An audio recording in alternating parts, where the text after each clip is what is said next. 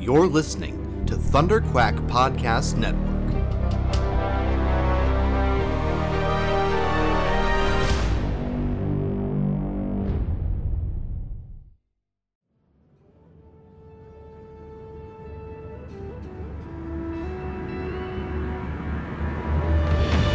From across the stars, Commanders Michael Cohen, Matthew Krenke, and their ragtag crew are here to bring you stories of adventure and excitement from a galaxy far, far away. Get ready for tales of merciless bounty hunters, courageous heroes, and sinister villains from the core worlds to the outer rim and beyond.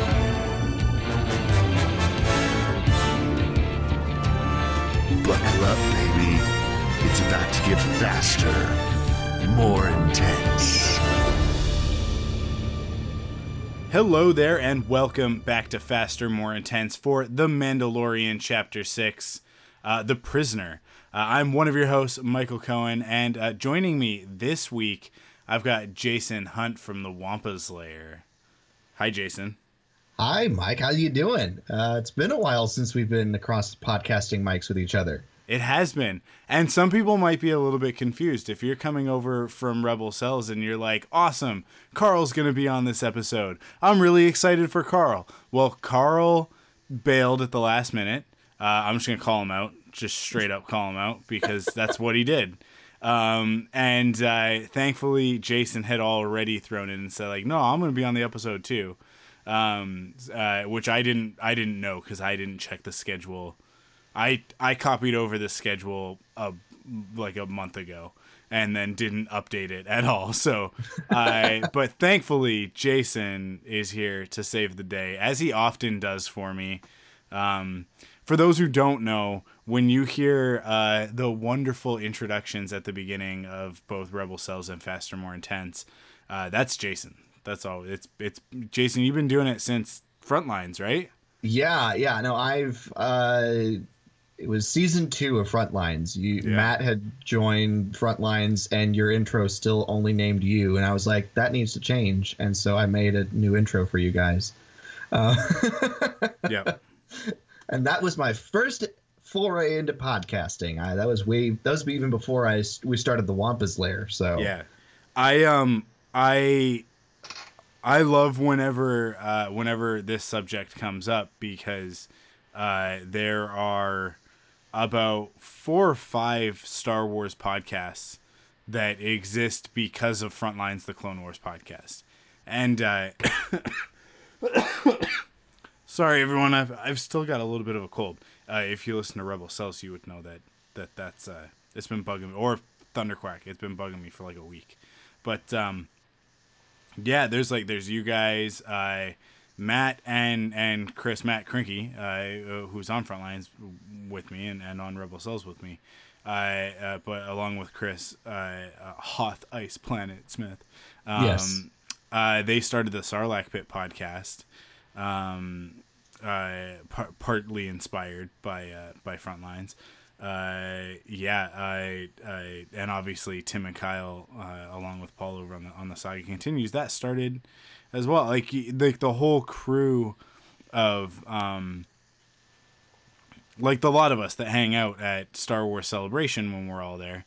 Yeah. Um, like uh, like a lot of that is because of Frontlines, and that always always makes me really happy because it's like sometimes when you're podcasting and the numbers aren't ridiculously high or you're not the number one rated Star Wars podcast, uh, you get a little bit like, ugh, man, is this even really worth it? And then I remember like, oh wait, some of my best friends on the planet are uh, are are only friends because of of Frontlines and Thunderquack and all of that. So um so yeah, it's always good to jump on and podcast with you, Jason, because you were there from the beginning, right? Like from season Yeah. one of Frontlines. It, it was it was your first podcast, right? It was my first That you listened podcast. to, yeah. I I what I did was I had gone onto iTunes and pre-ordered the uh, season one of the Clone Wars uh, because I was like I need to be able to rewatch these, and so I was like the only way I can do that right now is to have it on iTunes. So I did that, And when I after I made the purchase, you know, the you scroll up to the to the bottom and it says, you know, since you made this purchase, here are some other things you might be interested in. And I was like, and Frontlines, the Clone Wars podcast was on there, and I was like, what's a podcast? Hmm. So I, I, don't just- know what's a podcast with you. I I can't resist. Oh, that was great. Um, but so I, I clicked on it. I was like, subscribe, and I listened to the first episode. I was like, oh, it's like an internet radio show. Cool. And they talk all about Clone Wars or you know whatever the topic was that I wanted to subscribe to. So I was like, cool, Frontlines, and then I subscribed to like one or two other podcasts at the time, and uh, yeah, I got involved. I I made you guys a new intro because I was like, Matt needs to have his name in the intro. I didn't even ask you guys. I was just like, I need to make this. Um, and then you guys had me as one of the uh, admins on the here's here's dating the podcast, folks. The message board Oh yeah! podcast. wow, way back in the day. Yeah. Oof. Yeah, because we're talking like we're talking early days of Facebook. So I yeah, I mean like because this is this is 2008 2009, so Facebook Yeah. didn't even have groups yet. Um, No. Yeah, yeah, we had the we had a we had a good old BB message board. I yeah, man. Wow.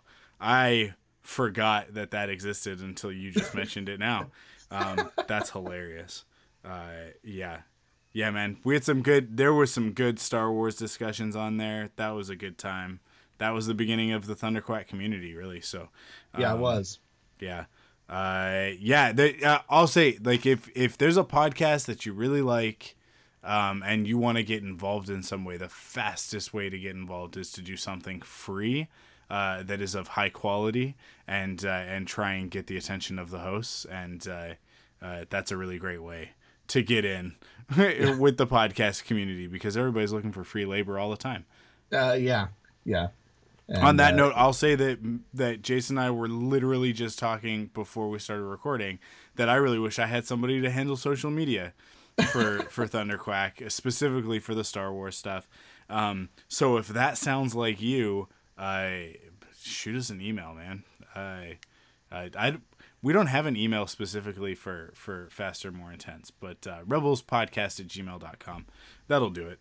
That that'll that'll get you to somebody. Well, it'll get you to me, but um, yeah, man. I I not a lot of news. I mean, like there's tons of news, but it depends on how much we want to get into the nitty gritty of every little TV spot that's come Uh. out in the last week. No. Um, there's been a lot. I I yeah, like we like I've, we're a I've couple seen- days away. I've seen maybe three of Okay. them in the last two weeks. You know that kind of thing. It's, I mean, most of the the footage has already been out there in other in one shape, one one way, shape, or form. Um, you know, each each new TV spot gives you like one additional shot that wasn't Yeah. in something else.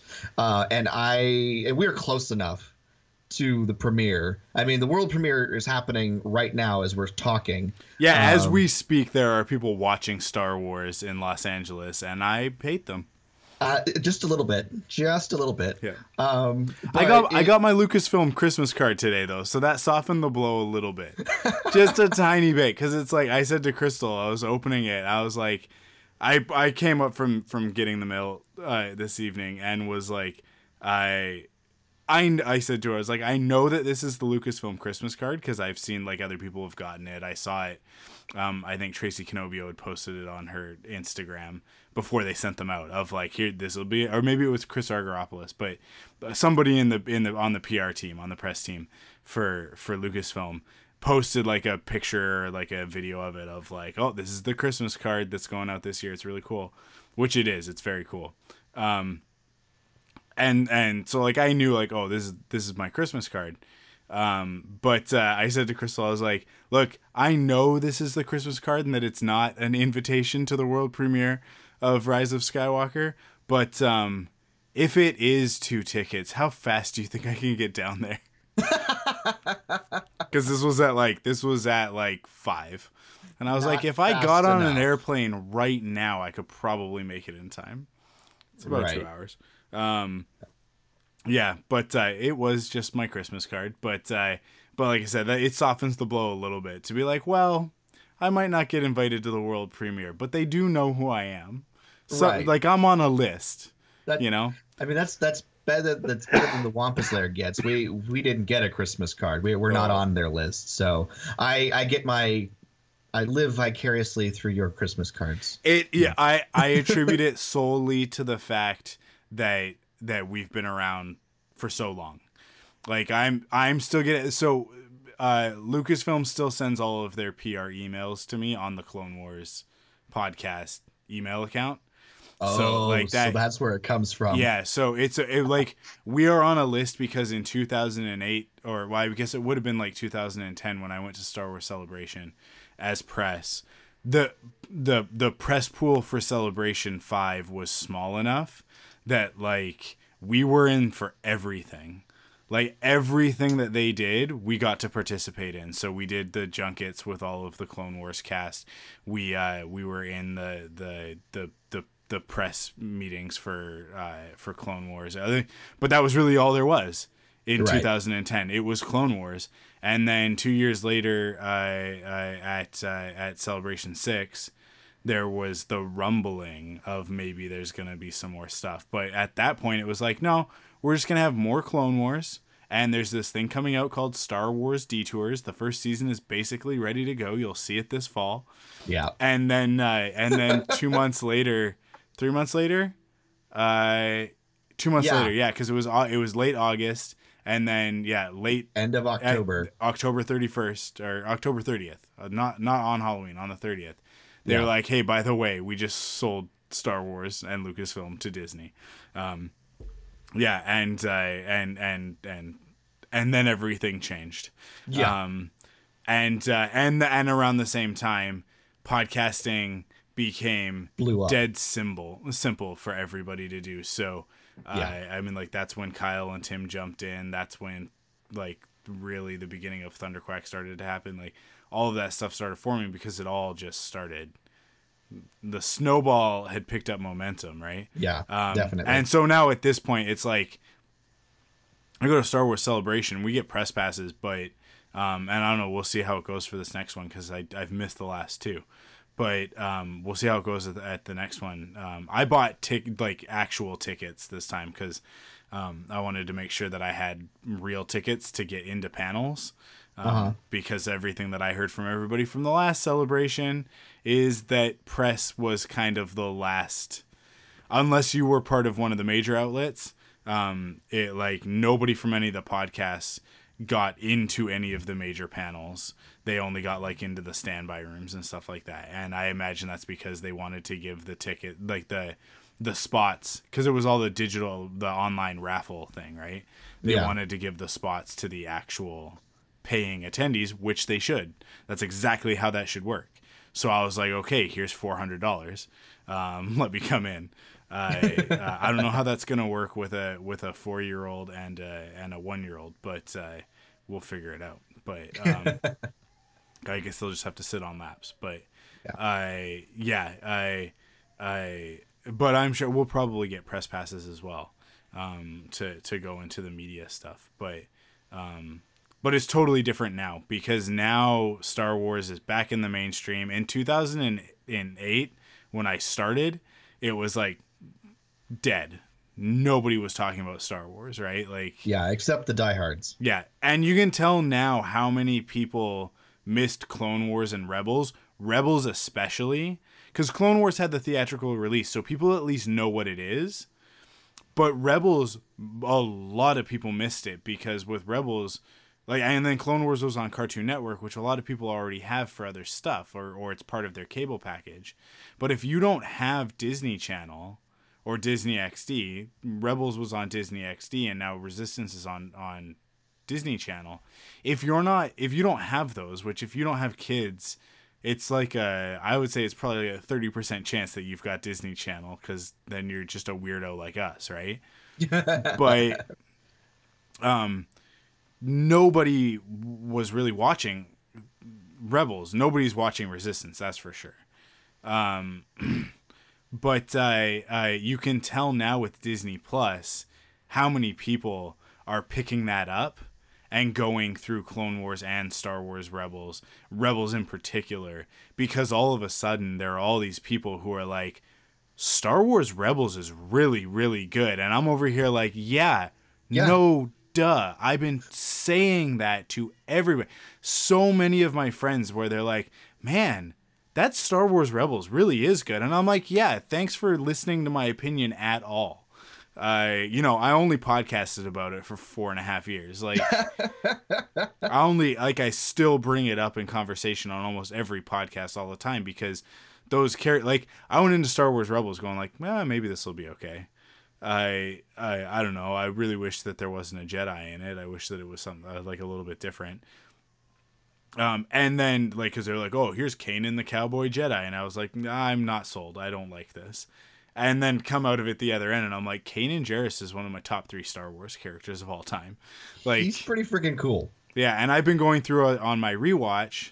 I I just because like I I've been working on these these uh, art pieces. If you go over to uh, uh, at Archangel Wolf, uh, A R K A N G E L W U L F on Instagram. Um, or if you just find, find me on Instagram at ArcWolf, you can see in my stories because I post them every day. Like I repost them onto my stories every day. But uh, I'm doing nine characters, nine Star Wars characters for for episode nine, um, like in the lead up, in the nine days leading up. Uh, so I've been posting these every day, and I've been working on them. And while I work on them, I uh, I'm actually working on one right now as we podcast. I'm drawing Han Solo right now, but I I've been watching like I've been I like this morning I binged like six episodes of Rebels, and in the midst of it I tweeted. Star Wars Rebels is the best Star Wars there is. Full stop. Like just full stop. Um and I stand I stand by that. Like it is top tier Star Wars storytelling. It's long form, so it's not a movie. It's different from a movie. And I think that some people find that hard to swallow because they, they think of it as like echelons, right? It's like, oh, the movies are up here. The movies are the most important. They're the best thing there is. And then you got the TV shows, and then you got comic books, and then you got video games, and then you got, or I guess you would have novels before comics, and then and then comics, and then video games, whatever, right? Um, yeah. uh, Happy Meal tie-in stories are, are probably last. Uh, they sh- as they should be. yeah, as they should be. But um, to me, like that, th- it, that divide and that that kind of categorization, I think hurts Star Wars as a property because then people go like they go into Solo and they're like, "What? Darth Maul's still alive?" And it's like, yeah.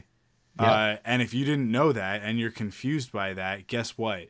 That's on you because Star Wars is awesome in all forms, not least of which is the animated stuff. Um, and if you're not up to speed on that, then you're not up to speed on Star Wars. And I'm like, I'm just so tired of making excuses because all these people come into the fandom and want to crap all over The Last Jedi and Solo, which are two of the best pieces of Star Wars storytelling out there. And uh, and it's like, well, it's the Cassian Andor thing. It's like I've been in this fight since I was six years old. like you're new, or you're not necessarily new, but like you're casual. And uh, and I say that with a little bit of derision. And I and like it, the thing, you can be casual if you want to come in and just enjoy, right? It's like if you want to just be like a casual video gamer and like come in and like you know a new Call of Duty comes out, you pick it up, you play through the story, you play like you know 30 hours of multiplayer and then you're out and that's it that's cool and you just come in you enjoy yourself when you stop enjoying it you're out uh, that is totally fine but if you want to come in and if you want to do that and then come in and have like harsh critiques of an art form uh, or a genre or a specific uh, uh, fandom then uh, you better devote yourself a little bit more time because coming in and being like, oh, this is incomplete storytelling. It's like, no, it's not. Star Wars is more than just movies. Get over it. like that that's kind of my thing now. Is like if you if you're not on board for everything, then then like then that's on you. So I don't read a lot of the novels. I kind of listen and go like, okay, is this going to be an important one? So like Resistance Reborn, obviously important. Um, Yes. I uh, I'm just I'm actually just listening to um to Battlefront uh, Inferno Squad because I love that story so much from that game. Coming off of Jedi Fallen Order, I was like, I want more of that, but there isn't more of that. But there is more of Battlefront that I haven't done. And Battlefront's a terrible game, but the story from Battlefront 2 was awesome. So I was like, okay, I want more of that character. I want more of Iden Versio. Um, so I jumped into that. When I'm done that, I'm gonna go into the Black Spire Outpost, the one, the one that's about uh, uh, Vi Moradi, um, because like in preparation for going to to Galaxy's Edge in in August, I got to know everything there is to know about Black Spire. Like you, like it's it's a matter of like you if you're gonna do a thing, if you're gonna watch a movie, if you're gonna watch a TV show or read a comic book or whatever, you got to get all of the stuff around it, right? But Yeah. like uh, like I'm selective about which things I'm gonna I'm gonna invest my time in because I only have so much. But that like that means that when I rub up against um, what was it? There was some oh that there were in in Resistance Reborn, there was a bunch of stuff in Resistance Reborn that was like. Oh, and then there's this character, and then there's this character, and there's a pretty important character that I guess was introduced in um, I want to say Starcrossed, uh, which was a novel that came out around the time of the Last Jedi. Maybe, maybe it was the Force Awakens. Oh, But the um, the Claudia Gray, quote unquote, young adult young novel. Yeah, yeah, that one. Yeah, that Um, one was actually pretty good. Was it okay? Yeah. So like, I haven't, I haven't, I I don't read the books. I listen to them on audiobook. Um, yeah, same here. Yeah, but I haven't listened to that one yet. And there's a character that's really important in in uh, Resistance Reborn that comes out of that novel. And I'm like, okay, well, I don't know this guy's backstory, but apparently I'm supposed to, so I'm just gonna go on Wikipedia and figure it out because that's on me for not having read that book. I don't know if Right. it, I don't. Which character? He's a Dude. Twi'lek X-wing pilot from back in the day, and he's like Oh. a he's he's like an important guy in in on Ryloth. In yeah, yeah, yeah. He, um, I think he's from uh, Bloodline. There's a lot of there's a lot of carryover uh, in this book from Bloodline, Mm-hmm. uh, which is the Princess Leia book. yeah, So that's that's kind of essential reading if you really want to get the full experience out of um, uh, Resistance Reborn. which you do Blood- because Resistance Reborn, I feel like is going to be really important for Thursday. Uh, yeah, uh, but- yeah, yeah, yeah. Um, Bring it full, you know, bringing it back around Yeah. to the fact that people are watching freaking Rise of Skywalker right now at the world premiere. yes. Uh, that's your Yeah. news, and that's Absolutely. your news segment, ladies and gentlemen. yeah, and that's the news today. Uh, yeah, let's let's jump into what we're here to talk about, which is uh, chapter six of The Mandalorian, uh, directed uh, this week by Rick Famuyiwa, uh, his uh, second episode, uh, and uh, written by Christopher L. Yost, who's actually a Marvel Comics writer. Um, coming over to to play in the Star Wars playground with much success, I might add. Um, and also the teleplay is also credited to Rick Famuyiwa as well. Um, but uh, just before we get into sort of our, our highlights of the episode, overall, what did you think of this one? Oh, a lot of fun. A lot of fun. Yeah. Um, I have not been disappointed by an episode of The Mandalorian yet. Um, and this episode was no exception. Uh, overall thoughts, I won't get into the specifics, uh, but uh, very fun. Uh, this had all the great goodies for uh, longtime Star Wars fans in terms of cameos and, and other sort of things. This was like, you know, Halloween trick or treating around, you know, the Star Wars galaxy and seeing all the cool characters and people. Um, this episode, very happy. Um, was it fan service? Probably a little bit, probably a little bit, but Sure. I'm okay with that. And it was the right kind of fan service for this fan, uh, and I was not disappointed. I uh, the I I talked about this a little bit on Rebel Cells uh, last week because I haven't been on Faster More Intense since the second episode. Um, just because like there's so much going on for me podcast wise right now that it was like okay I gotta I gotta I gotta take a backseat on this one and I'll let everybody else kind of carry the torch until I'm till my schedule clears up a bit. Arrow is done until January, so I, I'm free and clear for the Mandalorian for the rest of the season. But um, I so I, I talked about this a little bit uh, on on Rebel Cells, but I'll I'll talk about it here as well, just briefly. Um, I think I think there's a there's a misconception of what this show is supposed to be. Um, Uh-huh. and and I'll admit that like I was in that same camp I I before the show premiered. I thought this was gonna be um, Game of Thrones for Star Wars. I thought we were gonna be in for like an intense, dramatic, action-packed episode every week with convoluted storylines and all of these characters.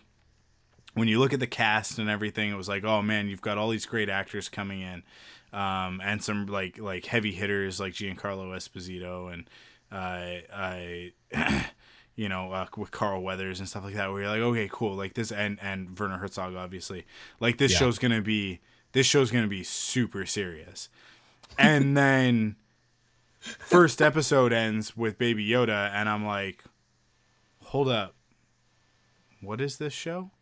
Right. and and very quickly like pivoting and going like oh this isn't this isn't star wars like game of thrones via star wars this is live action clone wars yeah. this is This- star this is wars Star rebels Wars. like This, this, is, Star Wars on TV. This is Yeah. streaming Star Wars. This is long form live action Star Wars. That's all it is. Yeah, and Um, and I think that people are still waiting for the show to come out of some sort of a chrysalis and emerge as this beautiful, uh, dramatic, very self-serious form of storytelling. and I'm sitting here going, "You guys, this is a kid show. This is a this is a show for 13 year olds." I. and if the Of which 13 there is a very loud one inside me. yeah, if the and like I was gonna say, if the thirteen year old in you is not like that was pretty rad, then the thirteen year old in you is lame because this show's pretty Yeah. rad. Um, It is. And there's people like like, man, I don't know about these performances. This acting's not so great.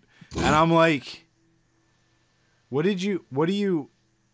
Do you? Are you expecting? Are you expecting Academy Award performances from characters on this show? Because, like, honestly, I would say we do have one, and that's Werner Herzog. I think that I think they will get another great performance when Giancarlo's character shows up, hopefully next week or the week after. But in I- I'm- general, Based on what his char- who his character is, I'm theorizing he'll be saved for the finale. you think so? You don't Um, think I- that we're gonna get into like a two-parter sort of thing, like how the first three episodes were very connected? Oh, that's possible. But if you know, at the very least, my guess is that we'll sort of lead into whatever the the finale is going to be.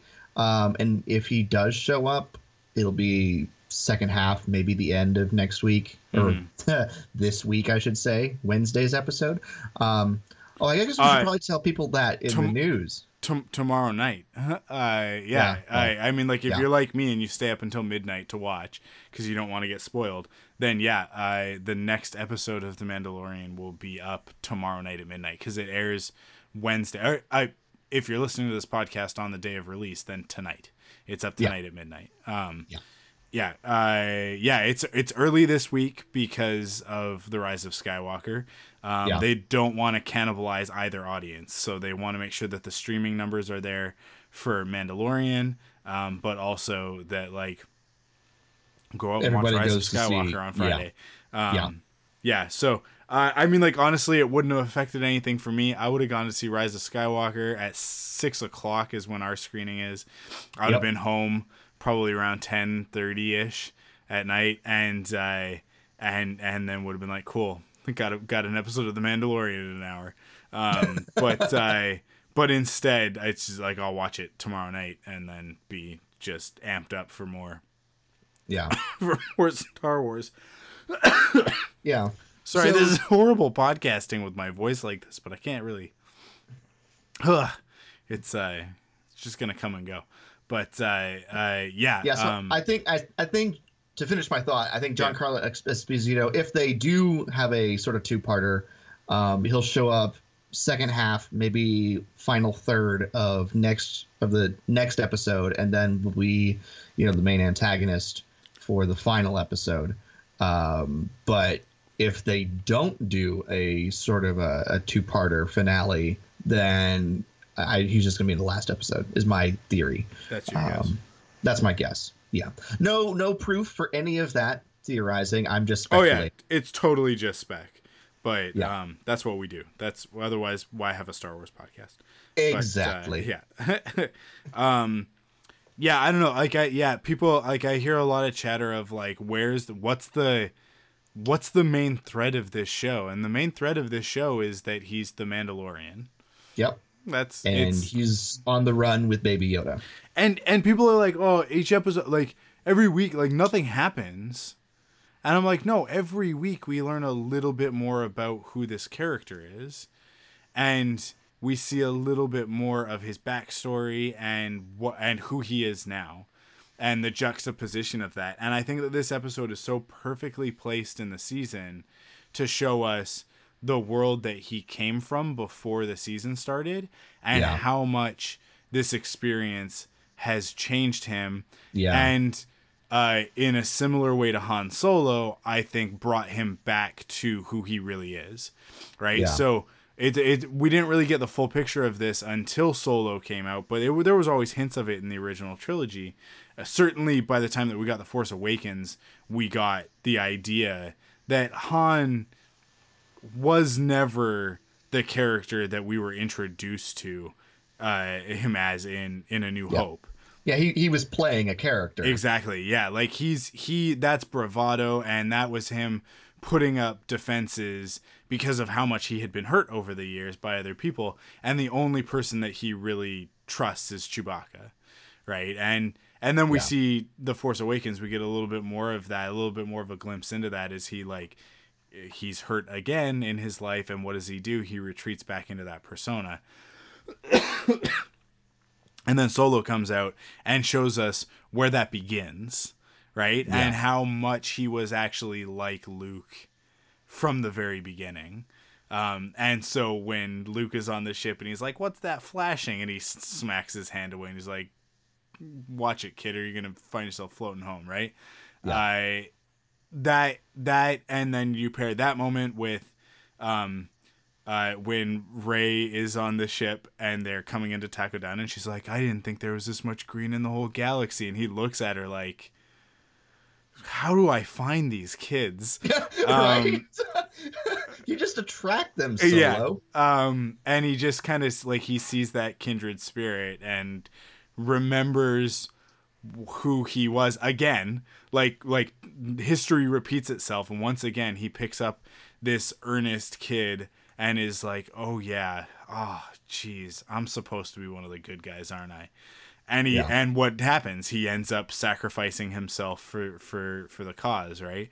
Um, like to hopefully save his son, but um, you know, this isn't what this podcast isn't about Han Solo. But that I say all of that to bring it back to the Mandalorian and to look at that character and what we know of him already, um, uh, where he came from. Uh, he came from a family that obviously cared about him. Um, like that's kind of the implication that we get. Uh, in in Sanctuary, we get a little bit more of that and a little bit of an idea of like he wants to leave the child there because he looks at this and he goes, "This is how a child should be raised." Right. not in the life that I was raised in.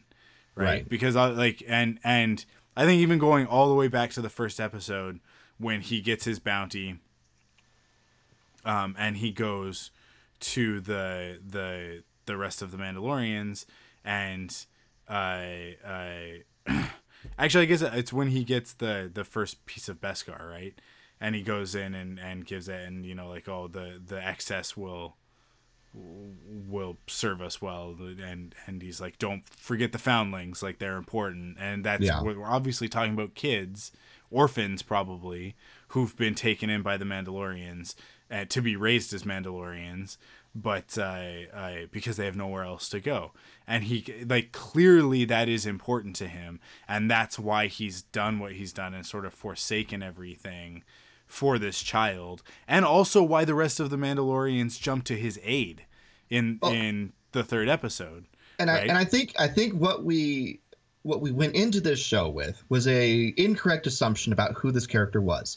We assumed he was going to be this hardcore, you know, cold, I you know, ice cold bounty hunter. Yeah. But his identity is actually Mandalorian first, bounty hunter section second. The bounty hunter job is to make money, so he can survive, so he can continue to to to subsist uh, and and and live.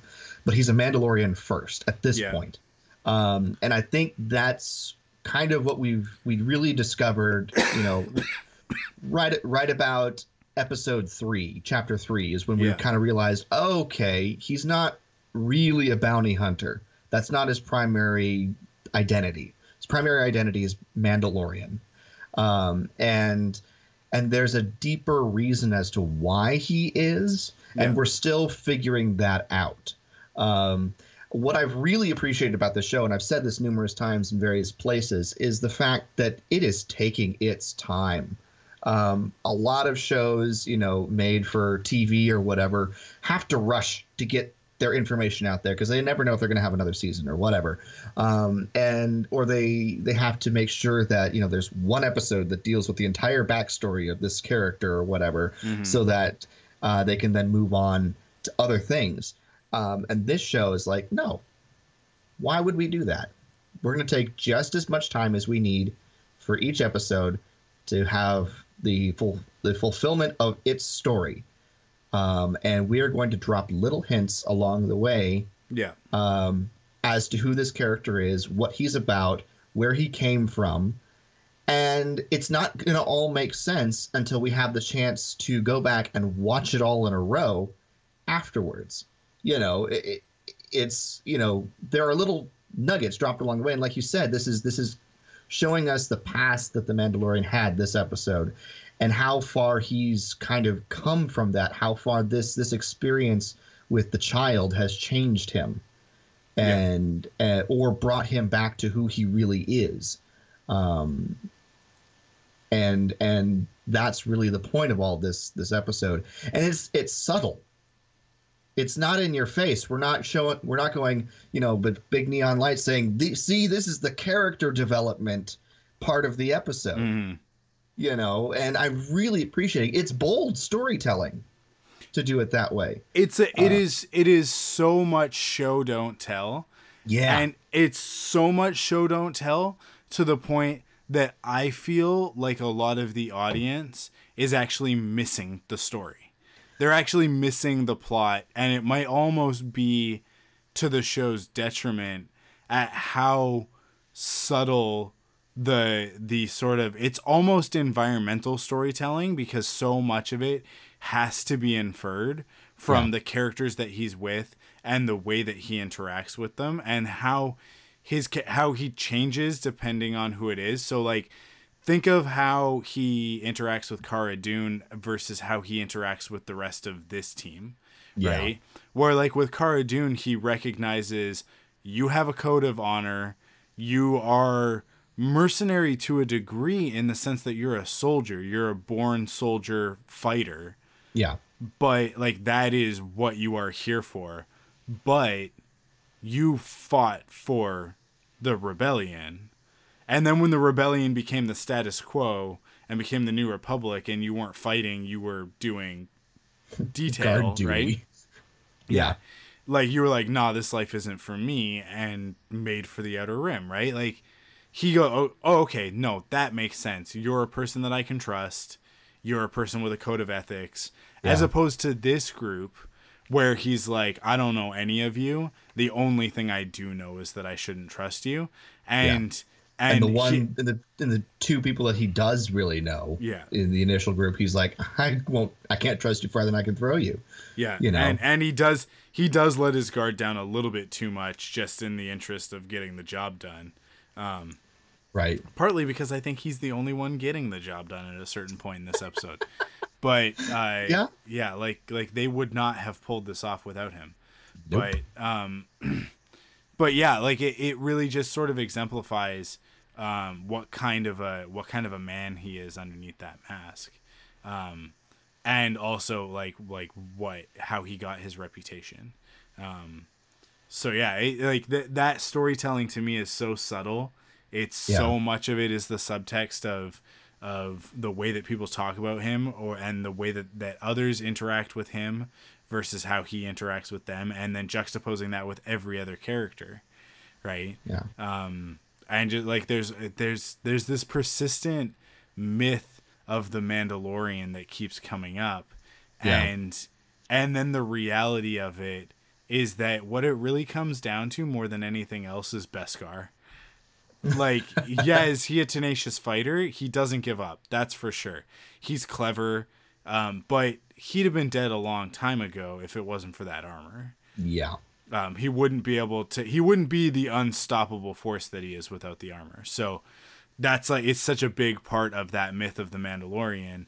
And then inside of that armor is a man who who has a code of ethics. And that's what that's what differentiates him from the rest of these bounty hunters. Um, but let's let's get into the actual like beat beat for beat. So we start off Yeah. on this this this um, small space station of some sort. We're introduced to to an old friend of, of the Mandalorians, uh, and uh, and obviously he's there. Uh, for, sorry, for a job. Um, yeah. and we get a little bit of the details of it. It's uh, someone got someone got pinched. Uh, we're initially led to believe by a by a rival cartel.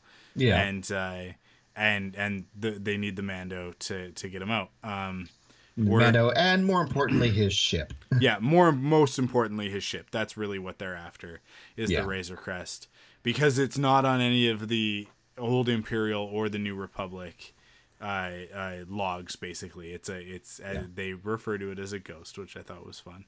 Um, so I I we're introduced to to uh, the, who is meant to be the leader of this uh, ragtag group of uh, of bounty hunter mercenaries. Uh, Mayfeld, played by Bill Burr, played excellently by Bill Burr. By the way, Yeah. I mean like this is this is both a triumph of like he's it's a great performance from him, which like I'm vaguely familiar with him as a comedian, not super familiar. But I'm not really um, familiar at all, but my brother knew who he was. yeah, uh, but he does a really great job in this character, and I think the main reason is that it's just excellent casting. It's just perfect casting for this character specifically. Yeah. Um, he's just got the right mix of sort of ruthlessness, but with a, a like that sense of humor, uh, that that really good comedic timing that that definitely adds to the episode. Um, Yeah. I like it exemplified when uh, when uh, the the one guy is is talking to the Mando and he's like, "Oh yeah, you used to be a stormtrooper," and he's like, "I wasn't a stormtrooper, wise ass." Yeah. I- yes. Yeah. So perfect. Um, like you kind of learn everything you need to about this character. He's got a chip on his shoulder, Yeah. but but uh, sounds like he like he's not one to mess with. Yeah. Um, and then we get introduced to Burg, the muscle. Uh, again, played excellently and cast perfectly uh, with uh, Clancy Brown. Uh, Yes. Who might be familiar to Star Wars fans as a little character, Savage Opress. He was also Mm-hmm. a character. He was um oh what was his name in uh, Star Wars Rebels? I can't remember. I'm not gonna remember. It's Oh, not- uh, was it um Azadi, Governor Azadi? No, no. s- something like that. You're really close. Yeah, Yeah. something like that. He was he was the former governor of Lothal Yeah. who was ousted. Yeah. Um, and he was pretty good in that as well, but certainly that's not as important as Savage. Uh, Right. I, but uh, yeah, so. Uh, And of course, Clan- Clancy Brown has been in a ton of other geek related. oh, yeah. related. I mean, projects. the greatest Lex Luthor of all time. Uh, Yeah, uh, yeah, definitely. Yeah. Um, from uh, from the the DC animated universe. Um, Yeah.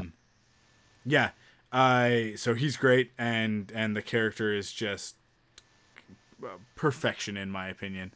Uh, we'll talk about that more later in Yeah. the episode, but uh, then we get introduced to Zero, voiced by Richard I- Ayoade, uh, who people might remember from the IT crowd. It took me a minute to place his voice, but when I did, I was like, perfection. Yeah. Um, uh, and then we meet. Uh, uh, uh, is it how is it pronounced? Is it pronounced Xi'an? Yeah, Xi'an. That's Yeah. that's how the Mandalorian said it. um, who is played by Natalie Tena, who is Nymphadora Tonks in the Harry Potter series, as well as Osha from Game of Thrones, the Wildling. Uh, that's with uh, the younger Starks um, uh, in the later seasons of that. Um, not great, in my opinion. I found her like. I feel like they gave her her makeup and she looked in the mirror and went, "Oh, this is the character." And and so there was a lot of stuff with her tongue and baring her teeth. And I was like, this does not vibe with what I know about Twi'leks.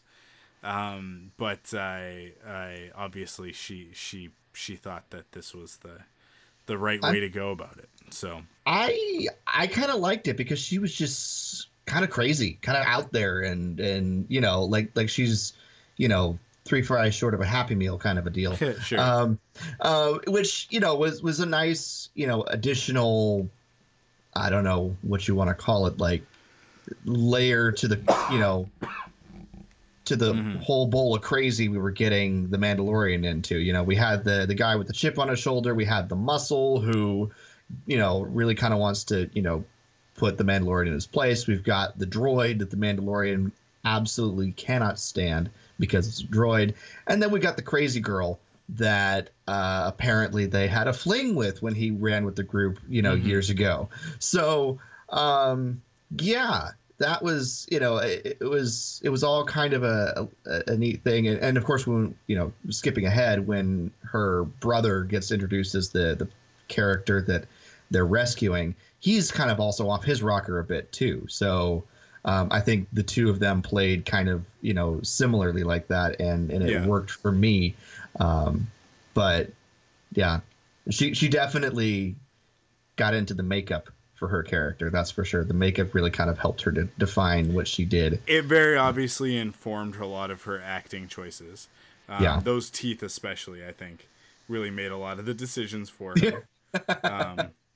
Which, I- I, I, as someone who has put has gotten into a really elaborate costume once before for uh, a play, I can I can see where that comes from. So I, I can't falter for that. no, and it, and if you're not intimately familiar with with the lore of Star Wars as we are, then then you know these are logical assumptions to come to when you've got fangs, um, Right. That you should act somewhat bestial and animalistic. Well, you got Burr growling every three Yeah. seconds, and then she's hissing, and it was it was kind of funny. It added a weird sub, you know, soundtrack to the the episode. yeah, that's true. um, but yeah, so uh, the the as we mentioned before, the plan is a prison break, um, and we go through the plan. And basically, what we need is is the Razor Crest in order to perform this maneuver. Um, but uh, uh, the Mandalorian's doubtful, but uh, but the droid can pull it off. He's uh, he he he he comes highly recommended, uh, with with good references, I guess. Um, Yeah.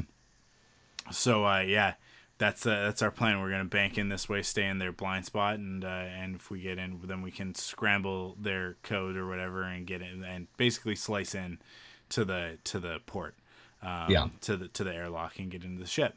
Um, and uh, and and it should be fun for the Mandalorian because the entire ship is apparently just manned by droids. Yeah, Um, so so no worries about about you know having to murder people or whatever. It's just Right. robots. and and he can take out as many of them as he wants. Yeah, but he objects because it's this is a New Republic prison ship and he doesn't want that kind of heat. But Yeah. uh, but uh, the the the guy giving him the job uh, is basically like, yeah, well, that's the point. Don't get caught and you know no heat. Um, but uh, that's not really great. That's not that doesn't instill confidence. No. but uh, but that's all right. Um, so they get on the ship and they head out, and uh, uh, there's some tense moments.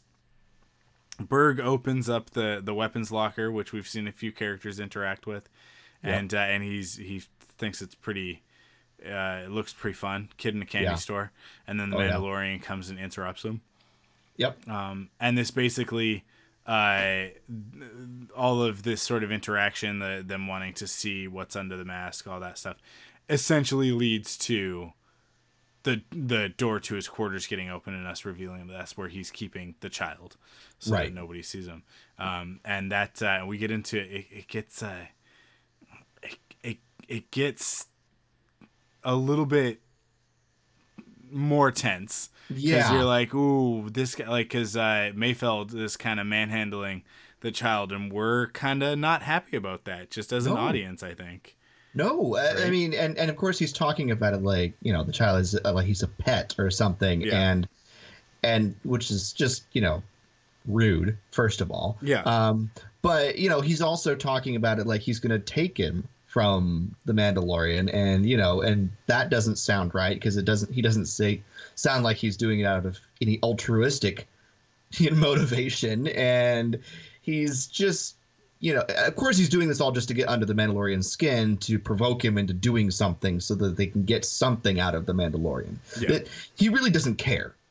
Yeah. But he's doing this to provoke the Mandalorian into doing something or revealing something, uh, and also just to kind of you know flaunt the fact that he's the one in charge. You know, even though this is the Mandalorian ship and he's supposed Yeah. to be the greatest kind of warrior in the galaxy, a Mandalorian. You know, it's It's a lot of posturing. yeah, Yeah. yeah. Yeah. Um, so yeah, I uh, they come out of hyperspace and uh, and and with uh, no warning. no warning, and clearly the uh, the uh, the the the like the whatever dampeners or whatever to to make sure that everybody the inertial dampeners are Yeah. uh, are not powerful enough to to compensate for the maneuvers that uh, that Zero puts the ship through, and everybody kind of goes flying, the child included. Yeah. And uh, and he kind of whimpers when he hits the ground when it all comes to an end, and Oh. and you're you're just like you're just so mad, you're Yeah. so angry at Mayfeld and Bill Burr, and it's just like, come on. Yeah. Um, I'm sure that that he's probably getting a lot of hate on Twitter for dropping the kid, but Right. uh, um, That's when the Mandalorian is able to get him back inside the little Yeah. quarters there and and shut him away from everyone else. Like that's it, hands off. So yeah. and Um, they don't they don't push it after that, which is nice. they back off a bit. Yeah, yeah, it's at that point that we can kind of uh, uh, uh, get back into the story. It's I I liked it. I liked how sort of briefly the character was addressed, um, and it was just kind of like, okay, so he is still there. Obviously, we can't just Yeah. ignore that the child is on the ship, but uh, and it's gonna come in later, but um, but we kind of we've addressed it, and now it's time to get back into this heist, uh, prison break storyline. So um, we slice into the ship and uh, and Mayfeld goes first and I love it because he's like he's like me first? And they're they're like uh, yeah. And he's like yeah as always I guess. Uh, and uh, and he kind of pops down and when he does uh, it's a really good like it, I don't know there was just something really funny about kind of the way that he pops down holding the thing and pointing the gun um, and uh, and then we see a couple of these big security droids that which um uh, are modeled after a droid that we saw in A New Hope. Yeah, But the one that we saw in A New Hope is actually on treads yeah, on Tatooine from the from the Sandcrawler. But the we see these ones they're hovering. yeah. Um, that was that was a nice duty. little callback. yeah, I liked that. Um, obviously, that's like that's the sort of thing that's there for hardcores like us. Um, that are like, Right. oh, I've seen that droid before, but the Exactly. average person is like, okay, those are big uh, Dalek robots, I guess. Yep, Um, yep. yeah, The ship definitely reminded me of Doctor Who. As someone who watches a lot of Doctor Who, I was like, "Have I seen this ship in Doctor Who?" Um, I not no, not quite, but Yeah. it was. It's very similar. Um, but I don't. uh, You know, they. I wouldn't mind a little bit of Star Wars in my Doctor Who and vice versa. Um, as a fan of both franchises, so yeah, absolutely. Um, I mean, I'm not a fan of Doctor Who. Doctor Who's for nerds, but uh, but I get what you're saying. Uh, adjust Um, nerd glasses. yeah. Um, Sorry. I'm I dying made over Mike. here. I made Mike cough or Mike Yeah. laugh into his cough. So That's sorry, the hard folks. part is that when I laugh it like then then it brings on a coughing fit. Um, I glossed over. I'm just saying. I glossed over the part where uh, where Mayfeld is like maybe he's a Gungan under there. Um, Oh, which was a right, great yeah. moment. I when that happened, anytime a Gungan gets mentioned, I think of you, Jason. Uh, I, I and I mean that in the most complimentary way possible. Thank you. Um, I, I for those who aren't aware, Jason does a very good Jar Jar Binks impersonation, and if Ahmed Best ever wants to hang up that belt, uh, I think that they should just give Jason a call. But um.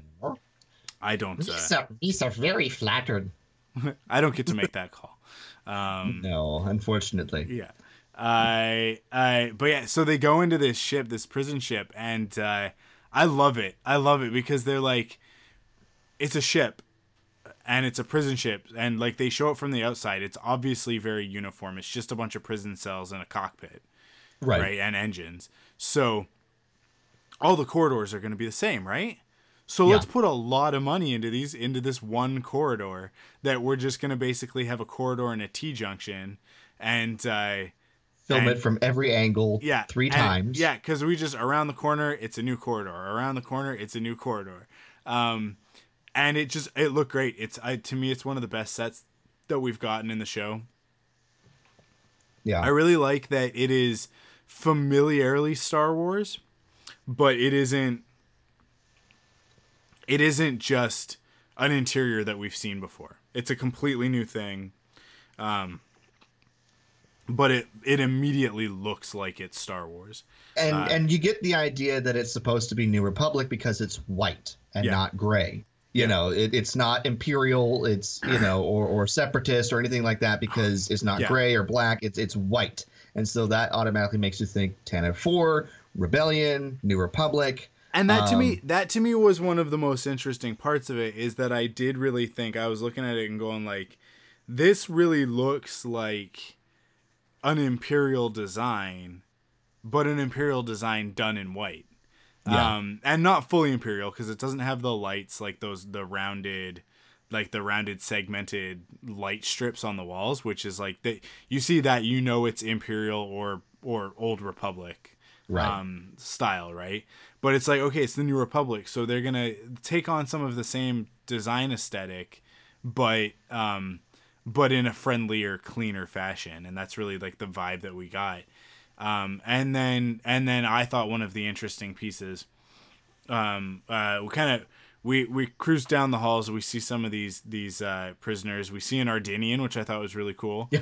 Um, Yeah. To just sort of add another one of those into the galaxy. Um, now Uh, that that species- Ardennian, that's uh, from Solo, Yeah. folks. For those wondering. yeah, Um, uh, Jon Favreau's character from Solo, yeah. the four-armed monkey. Um, So it I'm- was really cool to see that. Uh, and then I, we get the moment with the mouse droid, which is always a good moment. Um, Yes. you gotta have a mouse droid on a ship. Yep.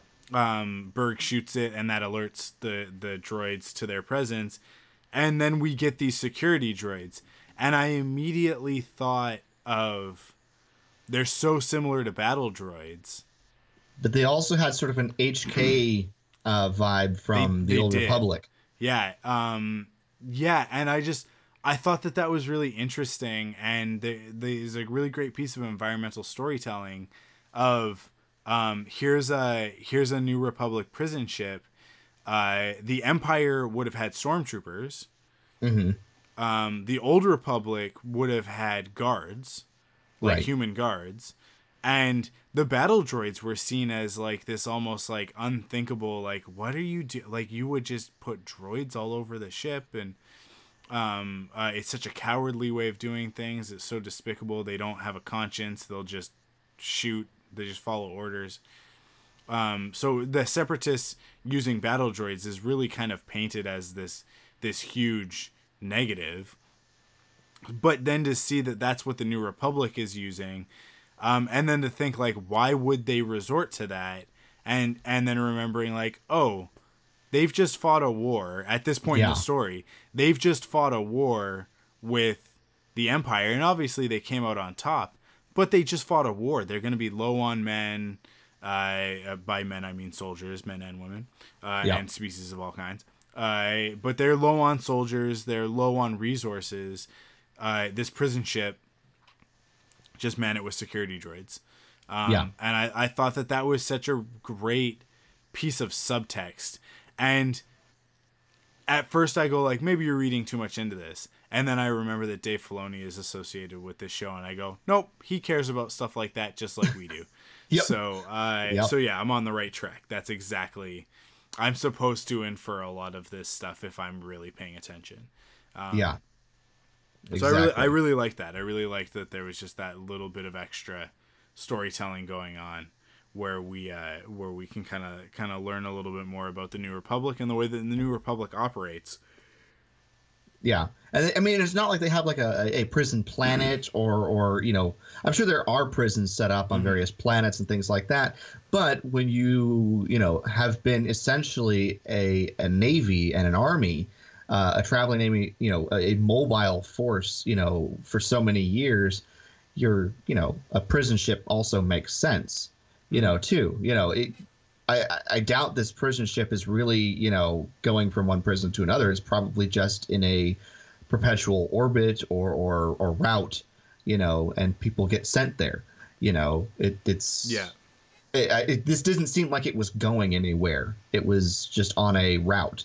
Um, so, you know that that makes sense as well for the rebellion turned new republic well, we don't have a place and we don't want to impose on all these, you know, new uh, local governments by, in- you know, building our own prisons here. Well, let's just put them on a ship because we got some of those.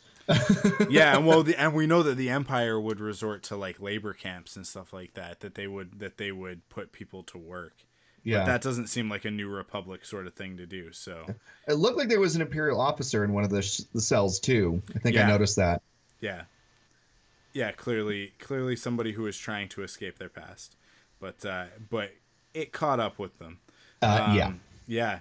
Uh, yeah. So so we kind of uh, uh, these these security droids come out, and uh, and the Mandalorian just wrecks shop. He just Yeah. like the others. I love the moment where they're all standing there and they look and they're like, "Oh yeah, typical." He just he just takes off, and then we see him coming from the other angle, Yep. and. Uh, and he just starts ripping into these droids and mayfeld tells Burg like basically motions to Burg like hold back like don't uh don't engage and Yeah. uh and uh, it's because the mandalorian's just destroying but also because like i think they kind of want to just they a i think they want him to wear himself out and b i think they just want to see what he can do Yeah. um like mayfeld just wants to see what what this guy's capable of Right. um and it's just it's so great. It's such a great fight scene. It's probably the best one we've got since for since the first episode with the uh with the the um the IG11 droid. Um oh yeah, yeah, yeah. that, right? Like that whole sequence. It's just so well done. I loved it. I loved every It was moment of it. very good. Um, so yeah, he beats the crap out of all those droids, uh, takes them all out, um, and then we get to the to the sort of a, a moment later to the cockpit of this ship, and uh, and it turns out that it's not just droids, but that There- uh, Matt Lanter is also on this ship. Yes, yes, Matt Lanter, Such a great also- reveal. otherwise known as Davan. Um, Yeah, but yeah, no. Oh, it- he turned around and the the shot, his initial shot that was so quick. I was like, "Is that Matt? Is that Matt Lanter?" I actually said that out loud. I was watching the I was watching this, you know, eating lunch um, on Friday, uh, uh, watching it on my phone, um, and going, "Is that Matt Lanter?" I said that out loud. Um, and then I just had this big grin on my face. It was like, "Oh yes, it's him." Um, and of course, he apparently he tweeted out saying, "Up, the baby Yoda's out of the bag now." Yes, I was in the Mandalorian, um, so I was very happy to see. I really Matt. wish that they would have, as part of the marketing, been like, by the way, keep your eyes out for Matt Lanter at some point. And then all of the speculation would have been like, wait a second, but it's post Return of the Jedi. How could Anakin possibly be in this? and it's like, well, he doesn't play Anakin in live action, you guys. Um, Yeah, no, I it's such a great appearance from him. Um, what a what a wonderful cameo. Um, and and totally just uh, uh, uh, for funsies. Oh, that um, was that was for people like Mike and I who have been who've been in this fight since we were six years old, Yeah, or you know, been in this fight since the Clone Wars. Um, so that was purely for us, and we appreciate Dave Filoni and the crew of The Mandalorian for it. So Yeah, hundred percent. Um, so we get into a bit of a standoff here of like, well, what are we gonna do? This guy's here. Uh, he's gonna cause a problem. Uh, uh, oh, and he's got a tracking beacon for the New Republic ships. yeah. So if he pushes that button, the New Republic's gonna send an attack squad, and uh, and and they're not gonna make it out of there. There's no way they'll make it out of there. Yeah. Um, and uh, they're all kind of arguing about it, and it's like, it's like, how come you weren't prepared for this? And Mayfeld's like, are you questioning my managerial style, Xi'an? And Yeah. I just love that because it's such a like, it's such a mundane way to phrase it, um, but so much like just just fun, uh, just just really great. Um, and again, Bill Burr just just playing this character to a T. Um, I'm so happy that they all survive. Uh, uh, that well, these three at least survive, so that we can see them in season two. Um, Yeah. I have speculation about that. I'll get to it later. Uh, but we end up in like this four-way standoff with Burg pointing a blaster at the Mandalorian, the Mandalorian pointing a blaster at him, as well as at Mayfeld, Mayfeld pointing a blaster at him, and at at uh, Davan, and Davan just kind of standing there with his blaster out and his and this tracking beacon in one hand. Yeah. Um, and that's when uh, that's when when uh, Xi'an throws the knife and, and kills him, and the the button gets pushed.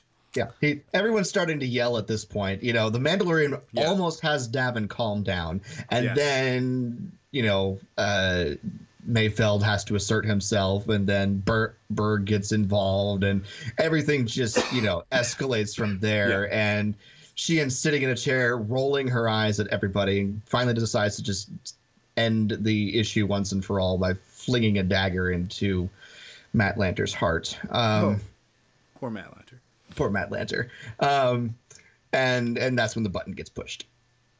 Yeah. So now we got 20 minutes. We got 20 minutes to get this job done, but it should only take five.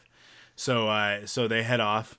I love they come around a corner and Burg sees one of those big uh, security droids that we mentioned earlier, and uh, he just runs up on it and uh, grabs it and throws it into the other one, and just they just explode. Just Yeah. a fiery explosion, and he just kind of is like, "Yep, that's what I do." Uh, and it's just I in the notes I put Burg smash because it's just he just hulks this thing, and we go, "Okay, that's why he's the muscle." Um, right. We we still needed that scene. We hadn't seen it yet. yeah. So Uh, we get to we get to the uh, to the the cell, and we discover that the uh, that the prisoner that they're rescuing is, um, it's uh, Xi'an's brother uh, Quinn.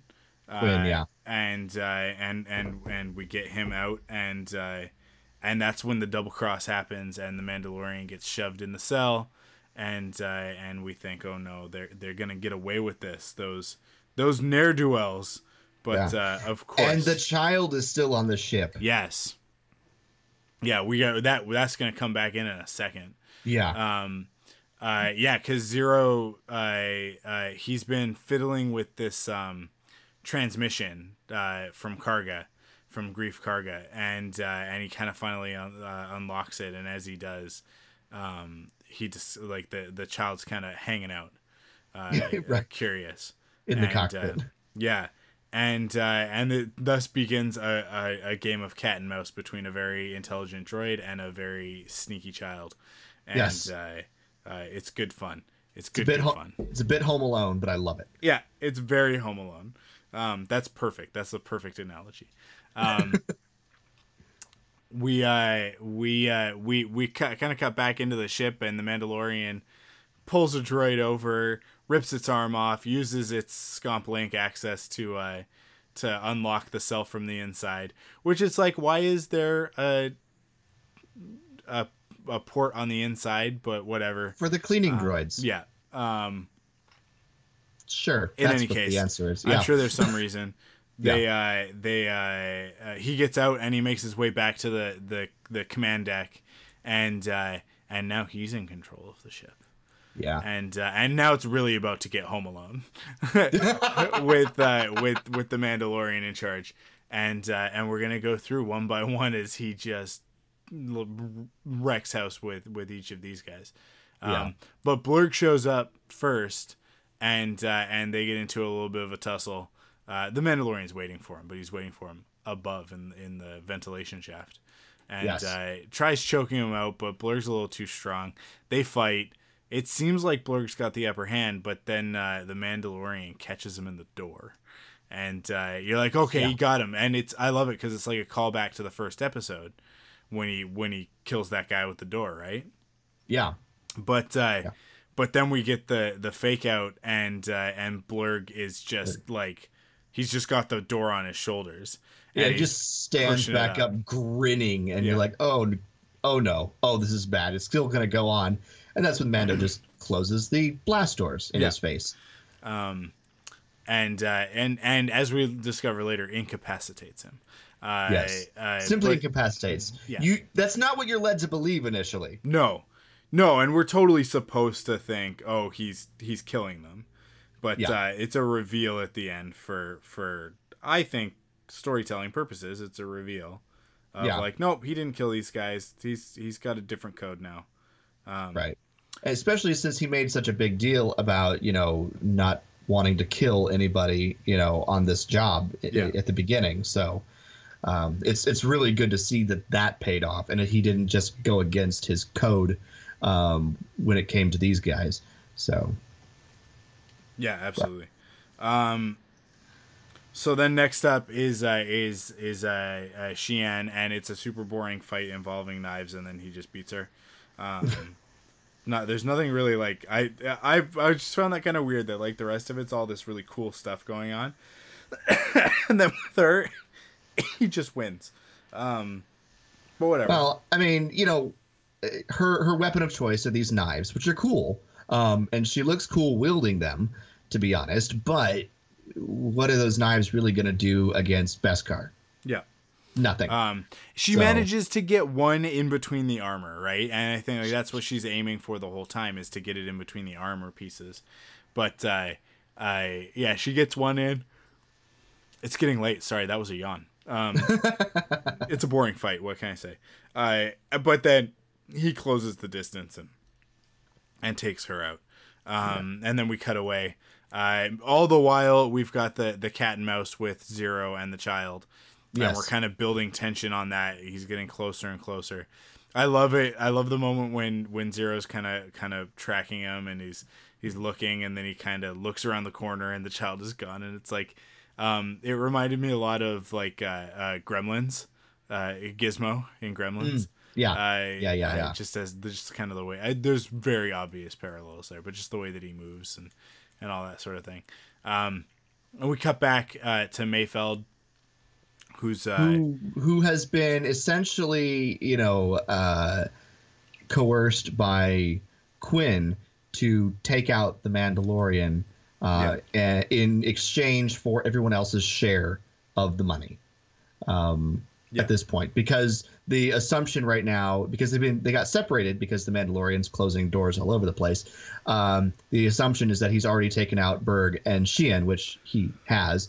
Um, and so Quinn's like, "Get me out of here! Take out the Mando, and you get everyone else's share." And so Mayfeld goes, "Okay, you better be good for this." And Quinn just kind of laughs and shrugs, and walks around the corner. And it's like, "Oh, that's you know reassuring." yeah But yeah super super reassuring. yeah, Um, but uh, this is probably my favorite scene in the whole episode is the the lights start flickering on and off, and as they do, we see the Mandalorian kind of coming closer and closer and closer. Like it, it'll be like one frame he's closer, and the next frame he's gone. yeah, it, was just this great sort of tension building um, moment, uh, and then and then we don't even really see him do what he does to Mayfeld, and then Right. we we cut back into the ship, and uh, uh, or no, well we're cutting back into the ship over and over. We cut back to to Quinn, just about to get on the ship, and that's when the Mandalorian shows up, and uh, and Quinn makes makes a deal. He's basically like, "Look, you got like you want to get paid, you take me back. That's that was the job. Like like Right. business is business sort of thing. and Um, you you won't kill me. You've got a code. You've got honor. You're honorable, which you know we're starting to question because we think he might be killing these other people right now. Yeah, Um, at least the way they've been shooting it makes makes you wants you to think that. Um, so, but he he does take him back, but we don't see that because all we see is what happens on the ship when Zero finds the child. yeah. Which I, I, it's a great moment where we think, oh, we're gonna get to see the child use the force again. Yeah. Um, and he's he's he's raising his hand up and and focusing. He's got those squinty eyes again. Yep. and uh, and then we just see like we hear a sound and then sort sort of see smoke and zero goes down and it's this great moment where the child like looks at his hand like did i just did i just do that i didn't think i did it yet um such a great performance out of that little puppet i love it um it's such a good so moment good. I and then uh and then so then we we head back we The, we've Ma- got- the the Mandalorian shot yeah Zero. yeah, Um, he's got it. He's, he's got his quarry, and he heads back to uh to the the the I'm gonna call it the hubcap because it's kind of like a smaller version of the wheel. Um, ah, there you go. Yeah. I and I I the deal's a deal, but I I, I like the no questions asked thing where he's like, "Where's everybody else?" He's like, "No questions asked." Um, so the Mando gets his pay, gets back on his ship, and he's heading off, and that's when another double cross happens, and uh, and the dude's like, "Oh, you, like kill him," uh, and Right. the the gunship starts coming out, and uh, but then we get uh, we get the reveal that uh, the Mandos p- planted the the the tracker, the transmitter Quinn. on Quinn. Yeah, Um, which was great. yeah, and we see these X-wings just jump in from uh, uh, hyperspace. These three X-wings, and we're introduced to three new characters. I I uh, played by Dave Filoni, Rick Fem- Famuyiwa, and Deborah Chow. Um, these three New Yeah. Republic X-wing pilots. Um, Dave Filoni's character is named Trapper Wolf, and that's pretty rad. Yeah. Um, I love that these characters are canon now. They Yeah. exist in the Star Wars universe. Dave Filoni Sa- exists as himself in the Star Wars universe. Yes, he does. That was that was great. You know, it- these are all directors of the show. Yeah. Um, Rick uh, Fumi, I can't ever pronounce his last name. Famuyiwa. Oh. Thank you, Famayua. Uh, is of course the director of this episode and a previous episode, and then Deborah Chow directed um, the uh, the Gunslinger, right? no, Uh, uh, no, no, no, no, Sanct- the, the Sanctuary. She Nope, Bryce Dallas Howard did Sanctuary. She did No, the third right. episode. That's right. I'm mixing everything up, but she's also the one who's in charge of the Obi Wan miniseries. She So, is. Um, so yeah, uh, Good hands. was- Good hands. I'm excited. yeah, definitely, definitely. So you know, it's it's uh, it's good stuff. You know, you're always gonna have in Star Wars these cameos by crew and cast from previous movies. You know, you're always gonna have a Warwick Davis cameo. You're always gonna, you know, um, uh, you had uh, Ben Burtt and um, Rick McCallum had cameos in the Phantom Menace. You know, things like that. You're always gonna have those, and so it was really kind of nice to see that kind of cameo come back uh, in in this episode as the X-wing pilots, you know, flew in and you know the the trackers going off in the thing. They're launching a gunship, and so the X-wings go, oh well, that's a threat, and they just take the whole station out. I, people, I've seen people that are like, I don't understand. Like, why would they come if the tracker's there? Why would they come in and just start blowing it up? No, they don't. S foils are are not in attack position until until trappers like they're launching a gunship. And and there's basically like sort of it's an unspoken thing of like okay let's do this, um, and they all they all lock S foils and then they they do their thing and they just take it out and then they just take out this station. I mean, to be um, honest, they probably you know jumped out at the the prison ship, realized something was wrong, Yeah, and then oh, the tracker's not here anymore. Let's go see whoever it is, you know. Let's go see where it is, and that's what happened. You know, Yeah. so it's and, Yeah. and so they're they're expecting trouble because whoever has the tracker had to have been involved with whatever happened on the prison ship. Um, and so when this space station is launching a gunship, it's like, oh, okay, they're ready for us. They're going to try and kill us. We have to do something.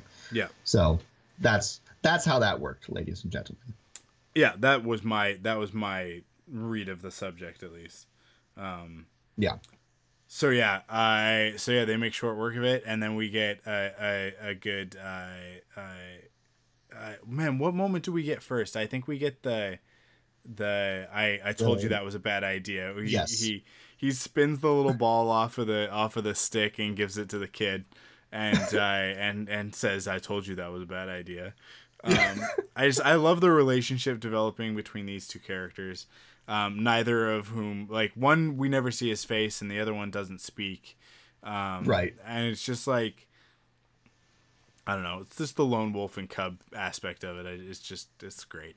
Um, Yeah, and then we cut back to the prison and we reveal that the that the three bounty hunter mercenaries are are they're still alive. They're just locked up.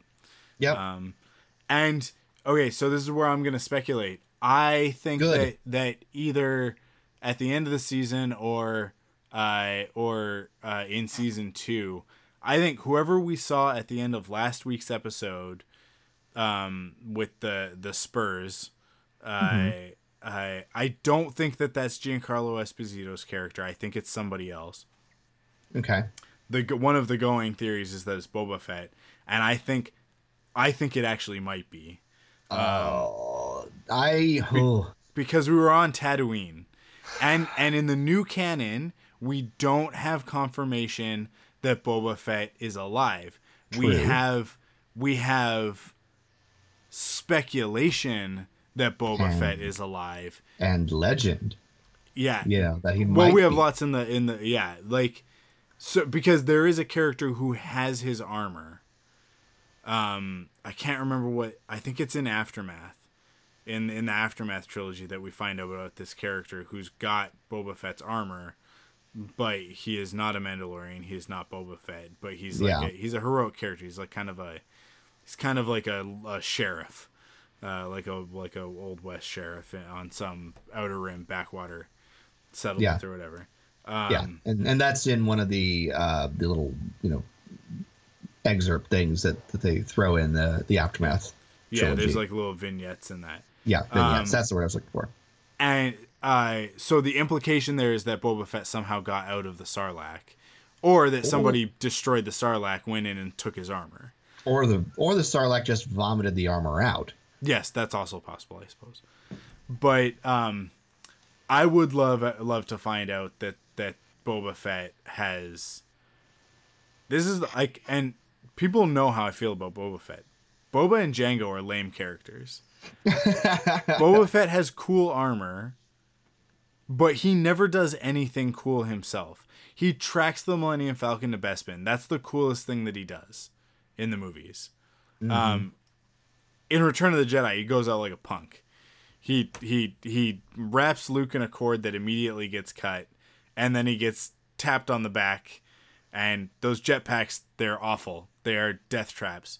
Jango dies because of a because of a jetpack. Boba dies because of a jetpack. Just jetpacks are bad. Don't get a jetpack.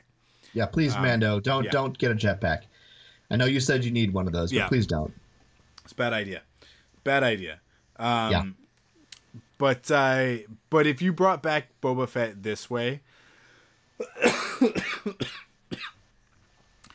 and somehow he's got it out for the Mandalorian, um, and he's coming after him, and IG Eleven. Uh, there is such a big deal was made about like I need to self destruct. I can't fall into the hands of anybody else. The Mando just shoots Right. him in the head. That's not where his core processor is. Uh, it's in the it's in the chest of, of the droid, right? Like Yeah, um like like all of that's kind of shown uh, uh through through the the storytelling and it's like well why would you do that unless there was a reason um yeah, Fennec Shand obviously gets shot in the stomach and falls to the ground, but why show this guy showing up to retrieve her? I don't know. If there's not a possibility that she'll be okay, right. um, that she can be Right. sort of resurrected. Also, why would you cast Ming Na Wen as that character if she's not coming back? that's crazy.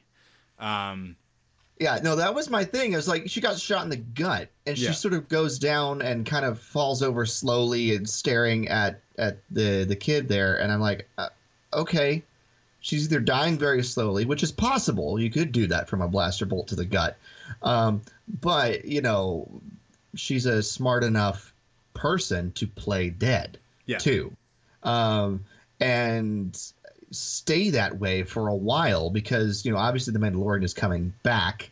He said he would, um, and you know, I, I I don't know. And then maybe she passed out uh, and gets revived by whoever this person shows up.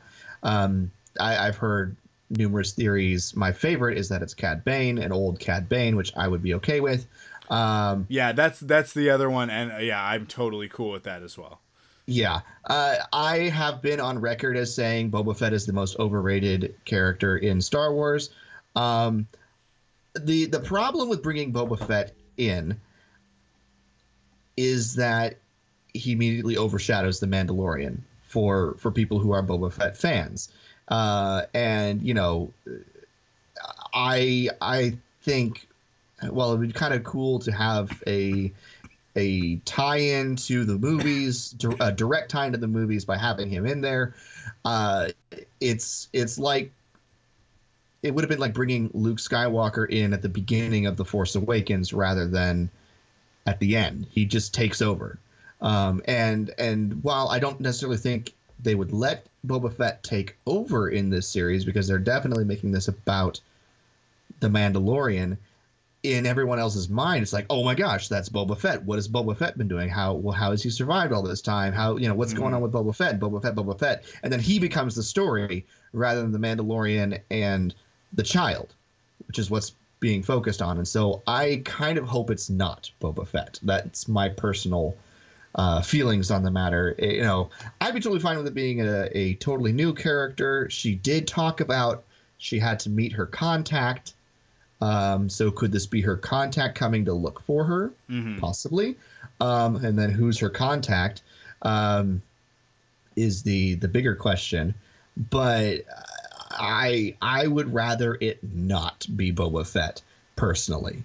Uh, because I don't want Boba Fett to take away from the great story and show that we're getting following the Mandalorian right now. So, um, but I do think he's important. Whoever this character is, he, she, it will be important. Uh, and I, with I think you were heading down this path, Mike. I do think that the three characters that we saw in prison at the end of this episode are coming back next Yeah. season. Yeah, and I so I think that this I think whoever that was at the end of last week's episode is collecting everybody that's like like that's on the part of this path of destruction that that the Mandalorian's leaving in his wake. And that Yeah. there's some some larger plot going on there and I think that it's all leading towards season 2.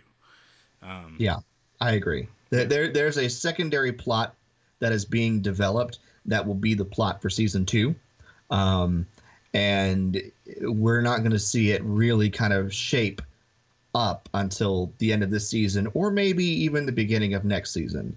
Uh, it, it's it's sort of amorphous and coalescing, and they're giving us just enough teases to show us that something's coming Yeah. um, but we have no idea really what it is or who it is or why it is. It just is at the moment.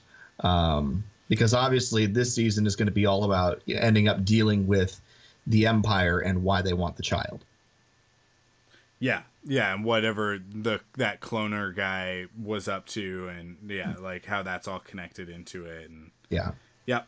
Um, and I think I I Where what was I gonna say? I was gonna say something. I can't remember. I don't know. It doesn't matter. It obviously wasn't important. But um, oh, I season two I think is coming a lot sooner than people realize. I think we're actually gonna get season two of The Mandalorian well before we get any other Star Wars content on Disney Plus. So um, yeah, like I think that people think that we're getting the Cassian Andor series next, but No. that hasn't even started shooting yet. No. And uh, next hopefully- up is Obi Wan. They've already Yeah. got the scripts for Obi Wan. So Yeah. Yeah, we're gonna get season two of Mandalorian. Uh, then whatever the next animation series they've been working on, because we can about guarantee they have been working on one. Yeah. They just haven't told us. Uh, and then we'll get Obi Wan and Cassian after that is my theory. And then maybe we'll get a movie, a Star Wars movie on Disney Plus. Um, you know, You think with- they'll release a film on Disney Plus? I think so. It's only a matter of time. I think I think we're gonna get a sort of a quick little standalone movie about somebody that we have met in a previous Star Wars project. Uh, not a main character. Maybe we'll get an Ahsoka movie. Maybe we'll get something like that. Maybe we'll revisit the Clone Wars era in it. I don't know. But uh, you know, I, I think I Yeah. think down the road we're gonna get uh, a an actual Star Wars movie on Disney Plus. It'll be sort of like you know your TV movie of the week kind of a deal. It's not going to be like a full fledged Star Wars film uh, because those are still going to be made and released in theaters. But I do think somewhere down the road we are going to get a made for Disney Plus movie in the Star Wars universe. Yeah, I mean, I could see it happening. Uh, uh, that would be interesting if they go that route. I, I don't think that'll be their primary thing moving forward. I think miniseries and and other you know and and full series are going to be the way they primarily go on Disney Plus. But you know the amount of you know original movies that Disney Plus is also making in other mm-hmm. franchises and other things like that. I can't imagine we're not going to get one for Star Wars eventually. Yeah. I uh I like I actually and uh, I mean people who listen to all the Thunderquack stuff can probably tell. I'm really excited for this new format of storytelling. Um I both with Star Wars and with Marvel. Um, I'm really excited to see what happens with Captain uh sorry not uh with uh Falcon and the uh Falcon and, Bucky. uh, and yeah, and the and the Winter Soldier. Yeah. And how that plays out and what the quality level is on that. I expect that to be closer to the quality level of one of the Marvel movies. Whereas like Mandalorian is definitely TV Star Wars. It's not on the same tier um, just from a scale perspective Yeah. as uh, as the Star Wars films, and The- and that and I'm fine. Like I said before, I'm Yeah. fine with that. It's more on the scale. It's actually even a lower scale than like Star Wars Rebels or Clone Wars, because Clone Wars got pretty cinematic. Like Clone Wars get pretty pretty crazy. Right, and, and and we're not we're not talking about quality in terms of special effects and things No. like that. We're just We're talking, about. I'm talking you about know, like like the amount of people in a scene. Yeah, like because. Clone Wars, you're getting into like there's 30 clone troopers on the screen and and 100 battle droids in a shot, right? And like like in the later seasons of that, like with the Yeah. um in particular the the shot in um um oh shoot the the name of the episode's on the tip of my tongue, but the one um the shot where Obi Wan uh, on Mandalore, he's in the he's in the Mandalorian armor, oh, and the uh, and the yeah. blast door opens and the battle is just raging outside and you're just Yeah. like that's the movies that's the prequels like they Yeah. did it like they totally captured the same energy um and and sort of like scale as the prequels managed to to capture which say what you will about the rest of the prequels that is something that they did well um right. it might be one of the only things that they actually like nailed was the battle sequences and stuff. Um, that and There's- you know, there's- casting Ewan McGregor as Obi Wan, but Oh, that's brilliant casting, ladies and gentlemen, because Yeah. he's coming back and we cannot wait. Um, but yeah, no, the, the scale of the Clone Wars was huge, and the Mandalorian, uh, great effects, you know, movie quality effects, and some of these these you know shots with the Razor Crest, I think, but the scale of it, the scale of it's smaller. Yeah. We're we're dealing with you know handfuls of characters, uh, or if we have you know more than a handful of characters, it's only in one location, kind of a thing. We're not planet hopping every episode, you know, going you know three four different places in an episode, each with their own you know set pieces and battle sequences and things like that. We can't do that on a TV budget, even if we are spending an exorbitant amount of money TV wise per episode on this show. yeah, Yeah, it's just yeah, it's it's it's definitely uh, a, a smaller budget, and and they're using different kinds of tricks in order to pull off what they are pulling off. Which, like you said, like the effects, the effects in this episode, all the space stuff, they're doing it with practical models, and you can tell, and I love it. It's it's not at, like the scale of things is very obviously like oh yeah, they're using miniatures, but the authenticity of the Star Wars aesthetic is off the charts as a result. And when they switch from like, oh, you see the Razor Crest landing in the thing, and it's that's very obviously a comped CG shot of the Razor Crest because things are moving around and like it's doing stuff. And then you, we we switch to it's out in space, moving away from this space station, and both of these things were clearly shot on a green screen and then composited together, and it's just like they they did all the old school tricks. Um, and I love it. I love it so much because that aesthetic is just so. It's just got such a great quality to it. Um, this physical, visceral quality that that CG doesn't have. Um, for better or worse. I mean, like I think like the there are benefits to to CG as well, but um, and there's room for both pieces of technology and filmmaking. I think. Yeah. But uh, this is such a great example of. Huh. I mean, for example, the Baby Yoda is you know combination of Yeah. puppet CG and you know all sorts of you know different tricks. You know, it's Yeah. that that's. I think you know when you when you use combination you know effects essentially you know practical and CG. I think that's the best way to go. You know, on any any sort of thing. Yeah, totally. And and uh, the show, I, I this show just looks great in general. It does. Um, it can be a little bit dark at times, but I I also think that there's a there's an aesthetic in Star Wars that sometimes Star Wars is a little bit dark. It's uh it's it's meant to be um, a little bit more objective from a from a cinematography standpoint. Um, so so sometimes the lighting can be a little bit I don't know. Solo I know got real flack for being super dark, but I personally think Solo is the best shot. It's not necessarily the best looking because I think that the Last Jedi kind of kind of outdoes it a little bit because the Last Jedi has this great hyper real look to it, um, just this great cinematic reality to it. But Solo, the cinematography on Solo and what they did to like primarily use environmental lighting to light those scenes, it's just got this great grounded authenticity to it that I think that uh, that that makes it look really really cool um, and Yeah. really sells that as a world. But um, but it obviously it it, it leads to uh, to some of the shots shots being a little bit darker. Yeah, And lower, this episode, lower the quality same projectors Yeah. in some theaters weren't able to compensate. that is definitely true. Um, Yeah. But yeah, I, I, I, I mean, like, I guess that's it for for sort of the recap of the episode. Let's jump into the mailbag. Um, I asked uh, over on uh, Instagram, Twitter, and Facebook. Uh, you can follow us on all of those at Star Wars FMI. Uh, the Mando gets down to business in Chapter Six. Who was your favorite bounty hunter hunter introduced in this episode? Um, and uh, Stephen Yip uh, replied over on Facebook Can the X Wings count as a character? All of them were great in their own way. I enjo- enjoyed Bill Burr's Mayfeld probably the most. Um, and I responded to him The X Wings absolutely count. Um, Yeah. Yeah, I loved it. But I actually really liked Zero. Um, he was probably my favorite of these characters that was introduced. Um, and I don't know, maybe we'll see Zero again. We don't really know what happened to him because we didn't really see him get kind of chucked off the ship. Maybe he's just I- floating out in space.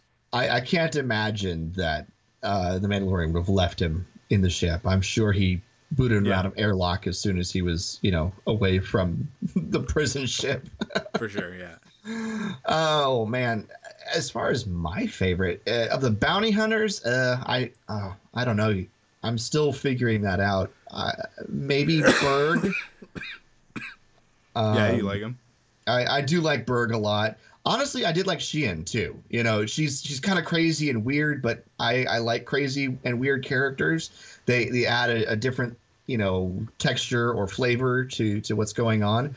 Um, and th- so those two probably uh, are my favorites of the the bounty hunters. But to be perfectly honest, my favorite cameo role in this was Matt Lanter, uh, Yeah. hands down, hands down. Uh, but if we're just sticking with bounty hunters, I'll go with with probably Burg at this point. Um, you know, the muscle being you know what he was and, and all that stuff. Yeah, and getting a Devaronian again was always is always kind of nice. Yeah, it's yeah. This is um, this is maybe the most time that we've ever spent with with a single Devaronian character in Star Yeah. Wars, I mean, except like uh, expanded universe, like comic books and stuff. Uh, uh, Aside, aside. yeah, But um yeah, uh yeah, I really liked the idea that like and and I think this might actually come from Legends, but um the the fact that uh the fire didn't work on him yeah, cuz he's, a kinda. Devaronian. He's a he's a he's a demon. He looks like a devil, so he's fireproof. Right. Um, I thought that was cute. Li- little bit of Dungeons and Dragons, uh, you know, Yeah. stats making its way into Star Wars. It's kind of on the nose, but Star Wars is kind of on the nose. So yeah, I'm, I'm all right with it. I'll allow it. yeah. We'll allow it. That's that's uh, that's T level canon, Thunder level, Thunderquack level canon. Yeah. Uh, awesome. Well, you know what? That does it for this episode. Um, uh, and uh, w- look, even though the next episode of Mandalorian will be uh, early, um, obviously this weekend's going to be a little bit crazy. So uh, we're going to maintain the same schedule. You can look forward to the next episode of Faster, More Intense uh, uh, a week from this one, next Tuesday. Um, uh, we're all kind of all set to record. Uh, it's gonna be a bit of a marathon day for me and Matt because we're gonna roll straight from our episode of Faster, More Intense into our uh, Rise of Skywalker spoiler cast, um, which will also be Faster, More Intense. It'll be released on the same feed, um, so you can look forward to that. Uh, and uh, and our thoughts on uh, on the Rise of Skywalker, which is just a mere. At this point, it's basically like two and a half days away. yeah, Like I'm That's gonna go nuts. to bed in a little bit and wake up, and it's gonna be the day after tomorrow, um, which is crazy. Uh, Yeah. Obviously, for those of us who are gonna see it on the Thursday night in the advanced screenings. Right. Um, but uh, listen, if you're listening to this podcast, I don't know why you're waiting until Friday. You're a crazy person, and I don't understand, and we shouldn't be friends. Um, I mean, yeah, well, I got to see it as soon as possible. I mean, uh, Mike, there's also the possibility that we are the crazy people. Um, I don't understand. That doesn't. that doesn't make any sense. yeah, yeah, right, Um, right, right. You know, I'm not crazy. You, you're it's crazy. the world that's crazy. Right. Uh, yeah. Why would I be the crazy one? no.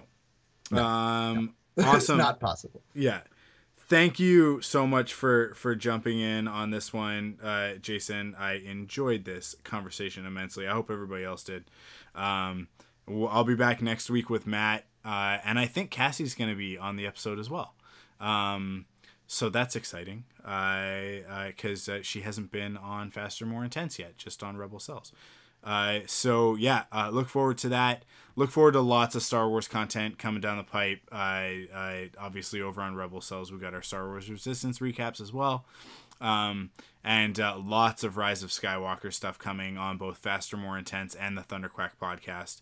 So uh, go check those out. Go subscribe to the Thunderquack podcast if you don't, already. Subscribe to Faster, More Intense.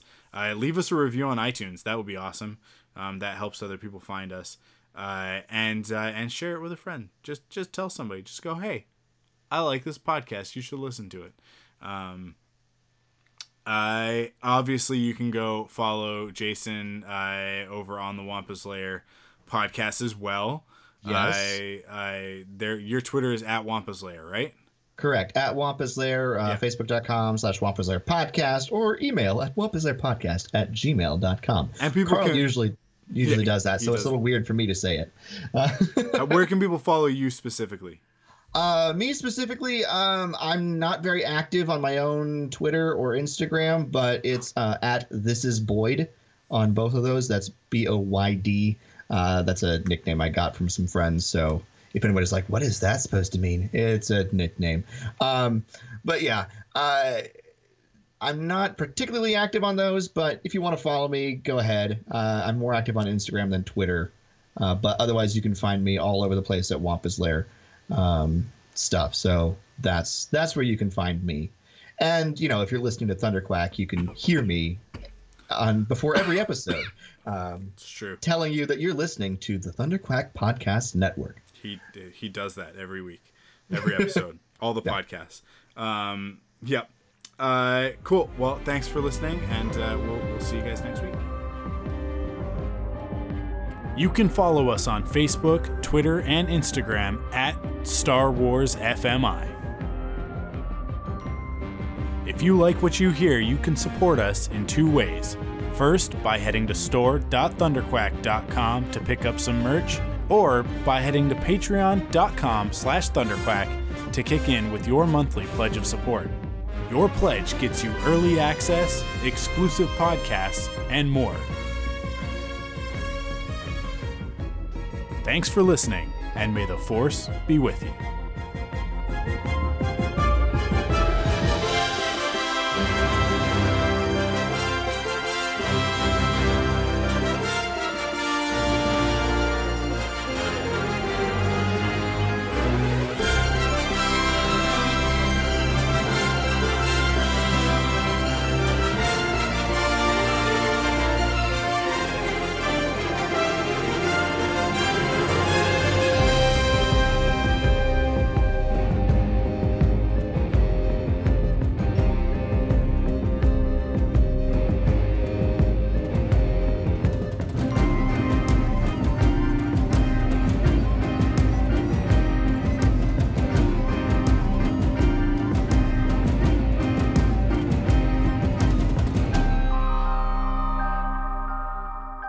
Faster, More Intense is part of the Thunderquack Podcast Network. Head to thunderquack.com for more great podcasts.